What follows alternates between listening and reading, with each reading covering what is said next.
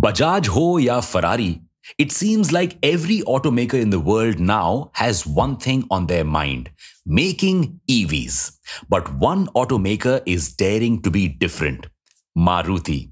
This legacy car maker is thinking outside the box and focusing on hybrid cars instead. Wondering why? Welcome back to Revolution Read On, a daily podcast where we break down one story from the world of business and finance. Click on the subscribe button to never miss an update from us. Here's your story for today. The world is putting a lot of its hopes on EVs and EVs alone to solve the vehicular sector's emission problems. But so far, EVs have failed to meet these expectations through no fault of their own. You see, the idea for EVs is great. A car that runs on electricity and not on fuel. The problem? Execution, especially in India. EVs cannot be green if the energy used to power them comes from fossil fuels like coal. That's what is happening right now. 75% of EVs are being powered with dirty coal. And even if we suddenly manage to solve the energy problem, we still have the problem of charging anxiety. Many Indian users are afraid of their EVs running out of charge and being stranded on the road. And this fear is perfectly justified as charging infrastructure in India is not that great at the moment. Work is being done on this front as well, but until we do that, EV penetration in India is set to be low. Currently, EV penetration in India is only 0.8% and is set to grow to just 10 to 15% by 2030. That number is too low to make a difference and reduce vehicular emissions right now. So, Maruti is taking a slightly different approach to solving this problem.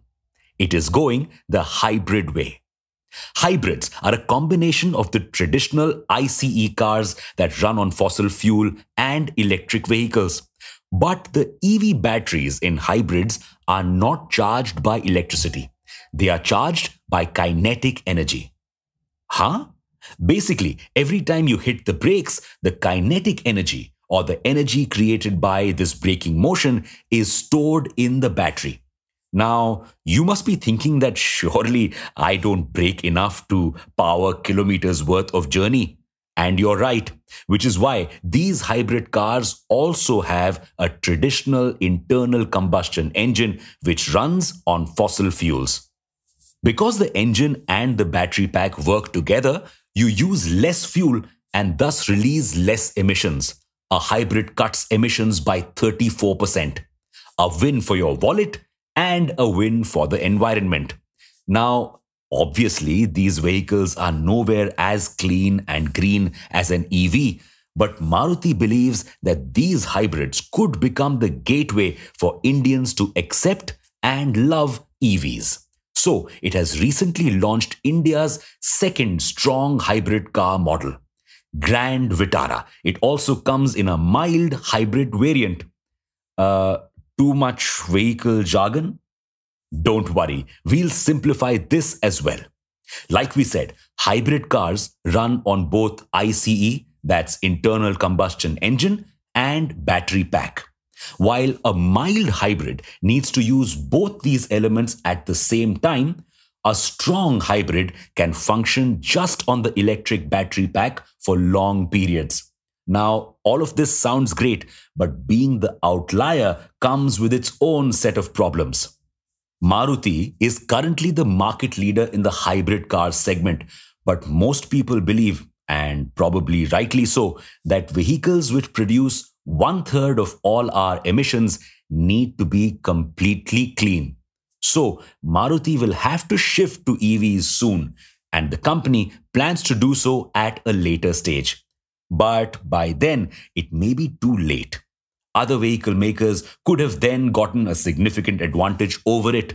Plus, automakers like Tata are also setting up their own semiconductor plants, a move that is getting a lot of government support right now, giving them a major boost. What's more, right now, EVs also get a tax benefit, with the government cutting the GST rate on EVs from 12 to 5%. This will also eat into the hybrid market, prohibiting its growth. All of these could pose major problems for Maruti. The company also sees immense potential in biofuels and CNG to reduce emissions.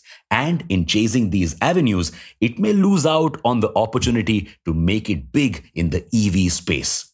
Though the legacy car maker will probably carve out a market share for itself in the EV market as well, it will probably lose out on the chance to become a market leader.